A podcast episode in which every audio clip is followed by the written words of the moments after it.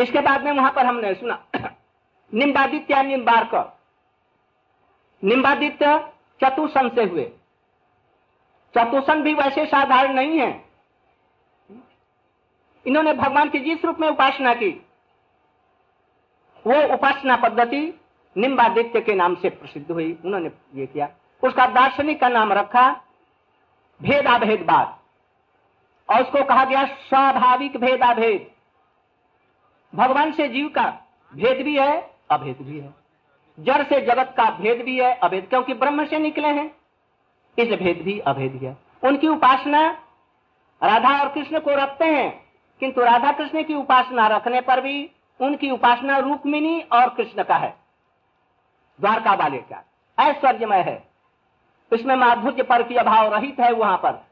इसलिए चैतन्य महाप्रभु जी ने उस विचार का संशोधन करके उसमें शोधन करके और तब फिर उसमें भेदा भेद तो लिया, किंतु कौन भेदा भेद लिया? उसको पूरा करके अचिंत भेदा भेद लाए। वह भेद और अभेद, उन लोगों में जो बाकी जो चार संप्रदाय हैं, उनमें ब्रह्म का परिणाम माना गया इनको, जीव और जगत को। वो ब्रह्म से निकले हैं। शंकराचार्य जी ने इसी डर से ब्रह्म विकारी हो जाएँगे, इसलिए उन्होंने कहा ने ब्रह्म निराकार है। ब्रह्म ही एकमात्र सत्य है, किंतु वो सत, असत असत और सत दोनों से अनर्वचनित माने मिथ्या। वो क्या प्रचंड बौद्ध बात का उन्होंने प्रचार किया? इस डर से। चैतन्य महाप्रभु ने कहा नहीं, शास्त्रों में बतलाया गया है, दोनों भेद भी और अभेद भी। अभेद बतलाया गया कहीं कहीं और भेद भी बतलाया गया। ये दोनों बातें ठीक है। इसलिए किस रूप में सामंजस्य किया? अचिंत के रूप में। भगवान की शक्ति है। और लोगों ने ब्रह्म से जगत और जीव को माना। महाप्रभु जी ने कहा कि ऐसा नहीं। इसको जीव गोस्वामी ने परवर्ती काल में इसकी व्याख्या सुंदर संदर्भ में की। ये जीव और जगत भगवान की शक्ति से आया। भगवान की तीस शक्ति है। चीज़ शक्ति, जीव शक्ति, माया शक्ति।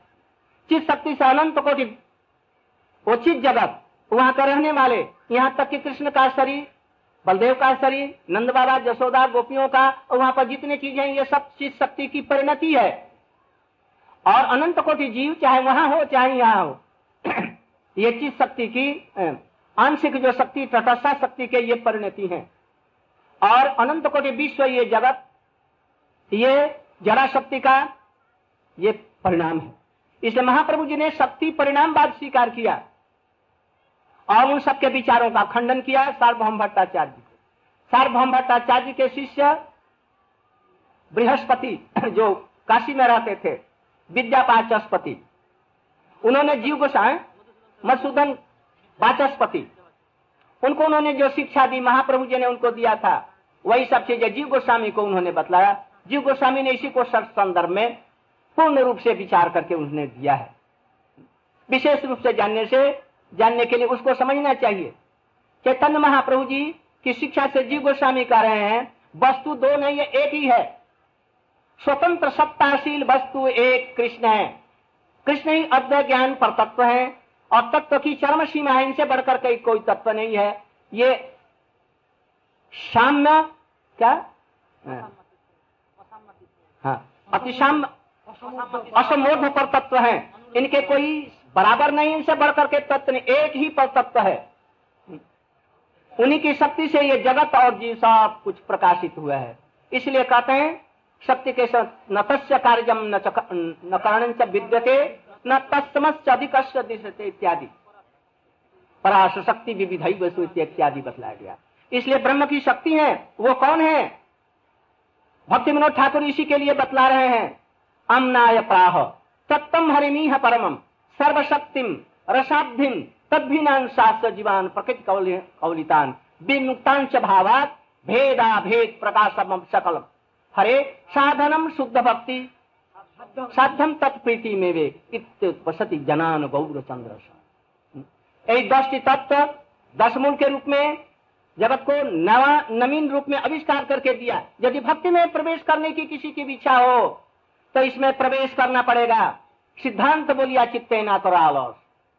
हैं? यहाँ कृष्ण लगे सुदृढ़ मानस। हम ये सब नहीं पढ़ेंगे, नहीं अनुशीलन करेंगे भक्ति हो जाएगी। भक्ति ऐसी चीज़ नहीं है। इसलिए भक्ति में इस सिद्धांत को जानना आवश्यक है। सिद्धांत पुष्ट होने पर धीरे धीरे हम उसमें प्रवेश कर सकते हैं। इसी को विश्वनाथ चक्रवर्ती ठाकुर ने बताया, आराध्यो भगवान ब्रजे सतन तद्धाम वृंदावनम, रम्या काचित उपासना बधु बधु पर गेन जा कल्पिता। प्रमाण अमलम प्रेमापमर्थो महान श्री चैतन्य महाप्रभोर्मतमिदम तत्रादरो न पर। अल्प में किया। भक्ति विनोद ठाकुर ने इसको विस्तृत रूप में विचार करके बतलाया। इन्होंने बतलाया, एकमात्र आराध्य वस्तु कौन है?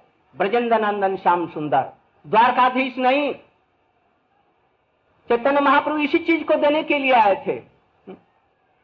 उनमें क्या फ़र्क है? क्या अंतर है हम लोग को समझना होगा? जो बैकुंठाधिपति नारायण, द्वारकाधीश, मथुरेश कृष्ण, राम और कृष्ण में क्या वैशिष्ट है? इस चीज़ को नहीं समझने से ब्रज का भाव नहीं आ सकता है। इसलिए चैतन्य महाप्रभु इस चीज़ को देने आए। जितने प्रकार की आराधना है, समस्त आराधना में बतलाया, आराध्य भगवान ब्रजे सतंग सतंगम वृंदावन रम्या काचित उपासना बजु बधु वर्ग जा कल्पिता बजु बधु वर्ग जा कल्पिता ब्रजु बधु गण पार्थिय भाव से कृष्णचंद्र की जो सेवा की, चैतन्य महाप्रभु उसी चीज़ को बतलाने के लिए, व्याख्या करने के लिए कृष्ण स्वयं आए। यदि चैतन्य महाप्रभु जी नहीं आते तो ये प्रेम का कपाट कौन उघारता कौन जानता राधा कृष्ण तत्व को? कौन जानता उनके इस प्रेमामयी भक्ति को? कोई नहीं जान सकता था। इसलिए चैतन्य महाप्रभु की ये सब अद्भुत देन है। इन्होंने इन विचारों के माध्यम से जगत में अनर्पित चरेंगे चिरात करुणयावतीर्ण कलो। समर्पयी तुम उन्नतोज्वल स्वभक्ति स्वयं हरिह पूर्व सुंदर द्यूत कदम्ब संदीपित सदा हृदय कंदरे स्फुरत में सचिनंदन। इत्यादि का उन्होंने प्रचार किया, जो आज कोटि कोटि वर्ष तक ब्रह्मा जी के एक कल्प में ये सब विचार नहीं दिया गया, भक्ति नहीं दिया गया। तो मैं पहले बतला रहा था, चैतन्य महाप्रभु के पहले रामानुज मध्य इत्यादि आए।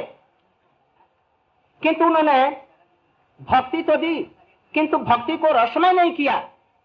चैतन्य महाप्रभु आए, उनके परिकर रूप गोस्वामी, इत्यादि। श्री चैतन्य मनोभीष्टम स्थापित भूतले स्वयं रूप कदा मह्यम ददाती स्वपदांतिकम चैतन्य महाप्रभु के मनोभीष्ट को पूर्ण किया। शिला रूप गोस्वामी ने संपूर्ण रूप से।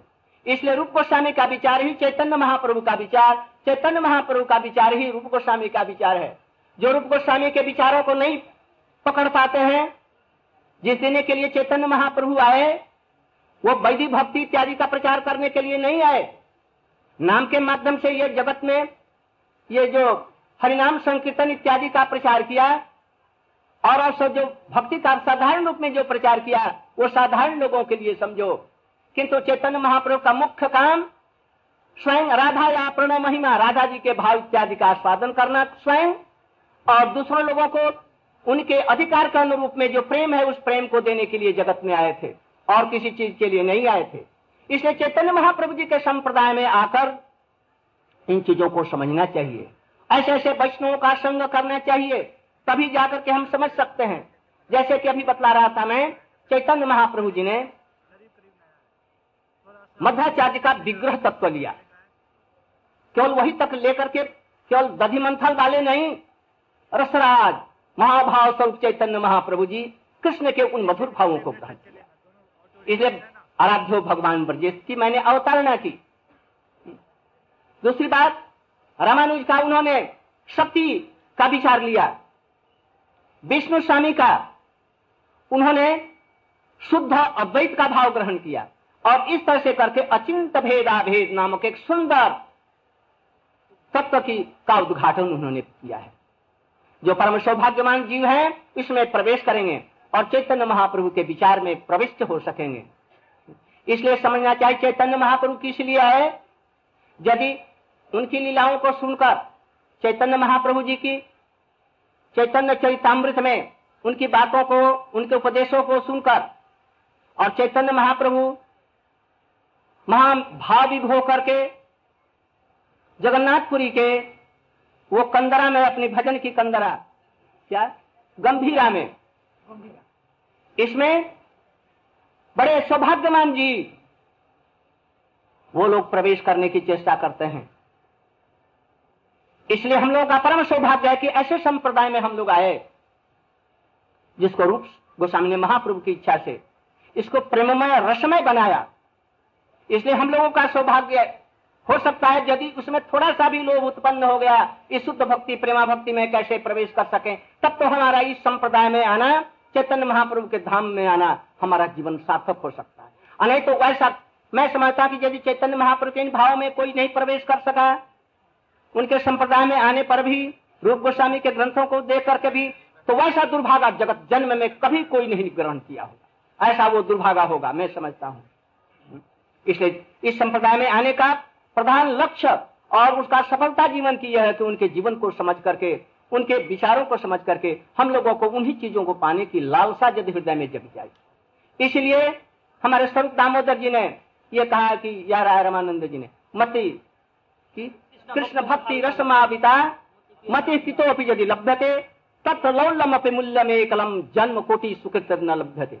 कोटि कोटि जन्मों की सुकृति से साधु संग और साधु संग से भक्ति होती है। ये वैधि भक्ति के लिए लिखा गया। ये ठीक है। किंतु कृष्ण में, रसमयी भक्ति के को पाने के लिए जो लोभ उत्पन्न होता है, कृष्ण की सेवा की ब्रज भाव से जो लोभ उत्पन्न होता है, वो कैसे होगा? ऐसे रसिक भाव तत्वज्ञ वैष्णवों का संग करने से, ये भी संग भी, ये सुकृति द्वारा संभव नहीं। ये तो भगवत कृपा या भागवत कृपा से होगा।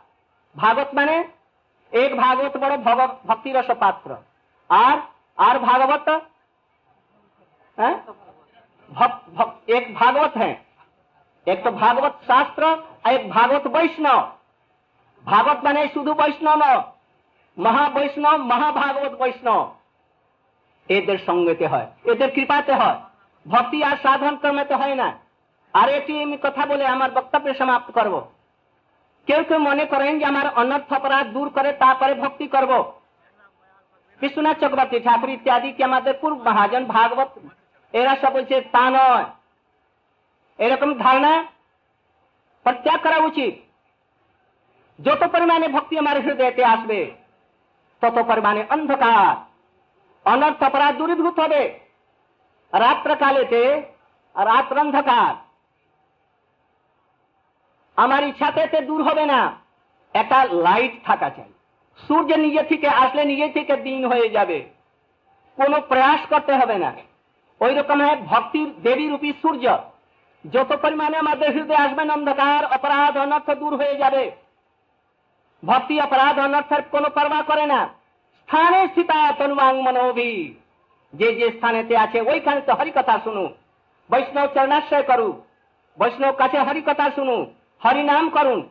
মহাপাপী আজামিল ওই অবস্থাতে অপরাধ দূর করে আর অনর্থ দূর করে তারপরে হরিনাম করব তা নয়। ওই অবস্থাতে আরম্ভ করেছে। একটি নামা ভাষাতে উড়ে গেল কোথায়, অপরাধ আর কোথায় কি, এমনকি মৃত্যু পর্যন্ত চলে গেল। এই জন্য যে যেখানেতে আছে, ওইখানে থেকে শ্রদ্ধাপূর্বক বৈষ্ণব পদাশ্রয় করুন। থাকুক অনর্থ অপরাধ। ভক্তি যত পরিমাণেতে আভাস রূপেতে আসে তার দ্বারা অনর্থ দূর হয়ে যাবে। এমনকি এই বদ্ধাবস্থা পর্যন্ত দূর হয়ে যাবে। আর শুধু ভক্তির তো কথাই বাকি। এই জন্য ভক্তি প্রথমে আসুক। ভক্তি দেবী এত প্রভাবশালী যে যে রকম কোন পাষণ্ড যদি থাকে যদি ভগবত আর ভাগবতের কৃপায় যদি হয়ে যায় কি সাধু সঙ্গ মধ্যে আসে তাহলে ওই নিম্ন স্তরের থেকে তাকে মহা উন্নত স্থানে নিয়ে যে উপস্থিত করে দিবে। যেরকম বাল্মীকিকে করে দিয়েছে। অজামিলকে করে দিয়েছে। এমনকি ভাগবতেতে বলছেন, কিরাত, হিন্দ, পুলিন্দ পুকস যবন, খসাগয়। এটা ভক্তি প্রভাবেতে। এমনকি বানর, এমনকি কুকুর, এমনকি রিচ্ছ ভালু, এমনকি রাক্ষস, এরা সব ভক্তি ভক্তগণের প্রভাবেতে একেবারে কীরকম ভগবানের ভজন করে দিয়ে চলে গেল। এই জন্য অনর্থ অপরাধ এই দূর করবার জন্য স্বতন্ত্র কেউ চেষ্টা করলে কোটি কোটি জন্মেতে দূর হবে না। যে যে অবস্থাতে আছে, বৈষ্ণব সঙ্গ করুক, হরিনাম করুক, আর ভক্তি যত পরিমাণে হৃদয়তে যাবে, অন্ধকার নিজে থেকে দূর হয়ে যাবে, পৃথক প্রয়াস করবার কোন প্রয়োজন না। এই জন্য ভাগবতেতে বললেন, না তৎ প্রয়াস ও কর্তব্য নাই। জ্ঞানে প্রয়াস মুদপার্শ্ব নমন্ত জীবন্ত সন্মুখরিতাং ভবদীয় বার্তাম स्थाने स्थिता तनुमांग प्राय तो अजीत जीतो अपित तो भगवान अजीत, अजेय, अपराजित। किंतु यदि केऊ व्यक्ति निर्विशेष ज्ञान तो अपराध जन। और मध्य जी ज्ञाने द्वारा जो मुक्ति है वो भक्ति प्रभाव द्वारा है ज्ञाने स्वतंत्र को प्रभाव नहीं। किंतु एक ज्ञाने तो कथा ही अपराध अपराधमय ज्ञान भगवान से मिसे जाबो अरे भगवान ऐश्वर्य ज्ञान। তত্ত্ব জ্ঞান কেউ ছেড়ে দিতে হবে। উন্নত অধিকার আসলে নিজে থেকে ছুটে যাবে। এরকম যে কৃষ্ণ ভগবান সৈশ্বর্যশালী এইগুলিকে দূর করে দিয়ে। কেন? চৈতন্য চৈতামিত বলছেন ঐশ্বর্য শিথিল প্রেমে নাহি মোর প্রীত। ভগবতত্ত্ব জ্ঞান যদি থাকে তা তাহার প্রতি তিনি আমার বন্ধু, লৌকিক সদ্বন্ধু, এইটা ধরতে পারবা না কোনোদিন। ইনি আমার প্রিয়তম, ইনি আমার পুত্র যশোদা মতন এই ভাব আসবে না। যদি এটা জ্ঞান থাকে, কৃষ্ণ শরীরশালী বিশ্ব উপধারণ করবার যে কৃষ্ণ, এই জ্ঞান থাকলে ওটা জ্ঞান দূর হয়ে যাবে। এই জন্য উদ্ধবকে আজ পর্যন্ত ব্রজের রস আসে নাই। উদ্ধব গিয়েছিলেন গোপীদের কাছে। তিনি দেখলেন, আশ্চর্যচকিত হয়ে গেলেন। তাদের চরণে ধুলি মাংলেন যে দিশাতে গোপীদারে থাকে, ওদের দিশাকে প্রণাম করছেন। বন্দে নন্দ ব্রজ স্ত্রী নাম পাদ রেণু অভিক্ষ যাসাং হরি কথোদ্গীত পুনাতি ভুবনত্রয়ম একটি ধুলিকানাকে প্রণাম করছেন।